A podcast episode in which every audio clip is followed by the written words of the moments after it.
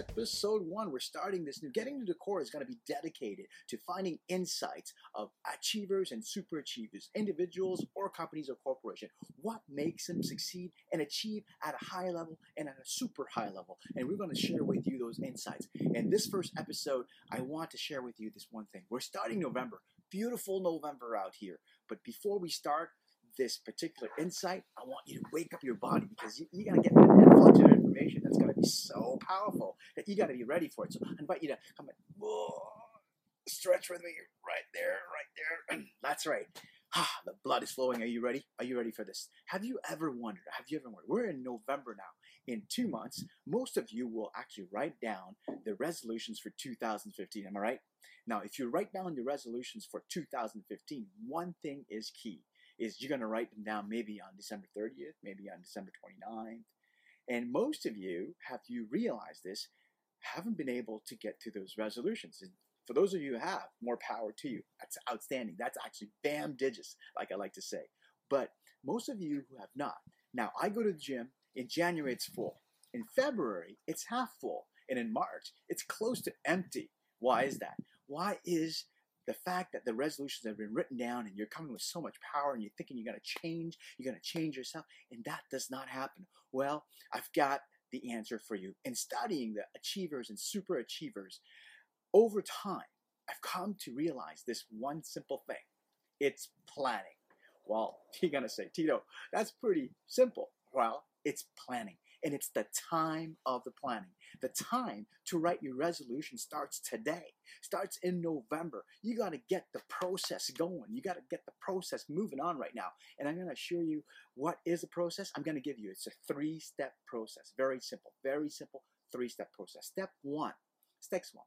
Before you write your resolution, you got to choose your destination. You heard me. Before you write your resolution, you've got to choose your destination. How do you do that? You ask yourself simple questions. Where is it you want to go? Who is it you are meant to be? Who inside of you you feel that you're not fulfilling yourself because you have been pursuing somebody else's dream? You got to dig deep down, ask yourself those questions. And that doesn't get done overnight. That doesn't get done in one night and two nights. You got to choose your destination. When you go on a trip, you just don't go on a trip. You got to choose where you want to go. When you set sail, you got to choose where you want to go. Would you get on a plane where the pilot doesn't know where he or she is going?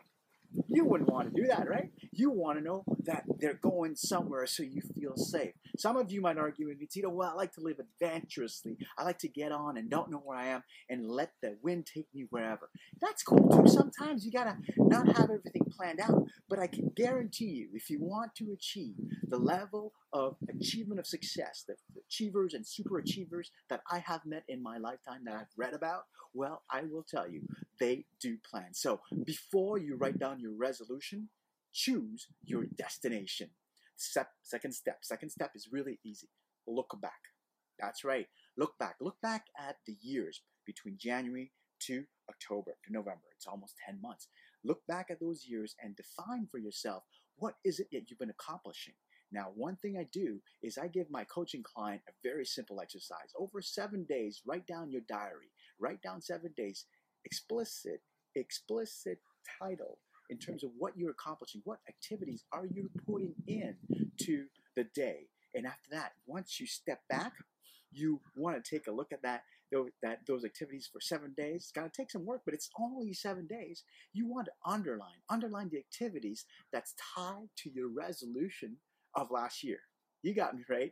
That's tied to your resolution because if you're doing the activities and you're not tying back to where you want to go, your destination, your resolution, you're not going anywhere. You're kind of spinning in circle. You see what I'm saying? So you got to take a look back. Sit down and take a look back and underline the activities. Third step, the last one, pretty simple, pretty easy. It's really tie back each and every action you want to take to your life pillars. What are the life pillars? I've always said it. Life pillars are four of them right? You want your financial balance, you want your fitness, physical balance, you want your mental balance, and your spiritual balance. Whatever activities you're getting into, you want to drive to get those activities to support those pillars. And don't choose more than three. More than three. It's been proven that things come in three. Anything that you do in three will get accomplished. You know, so I suggest strongly for you to take a step back. So the three steps again for you are pretty simple, right? Choose your destination before writing down your resolution. Step number two, look back. And step number three, three activities in each of the life pillars. These are the secrets of the achievers and the super, super achievers I've been following, I've been blessed enough to be hanging around with. I welcome any comments that you might want to have, any questions, please put them below. Don't don't hesitate to reach out to me at titokang.com. Anytime you can follow me on Facebook or on my Twitter as well, titokang.com and Tito Kang on Facebook and Tito Kang at Tito Kang on Twitter. This is Tito Kang saying, Hope you enjoyed this edition of Getting to the Core, and I welcome you next time when we're going to talk to you about, well, you'll find out. Tito Kang saying aloha, mahalo, until next time, and to your prodigious success.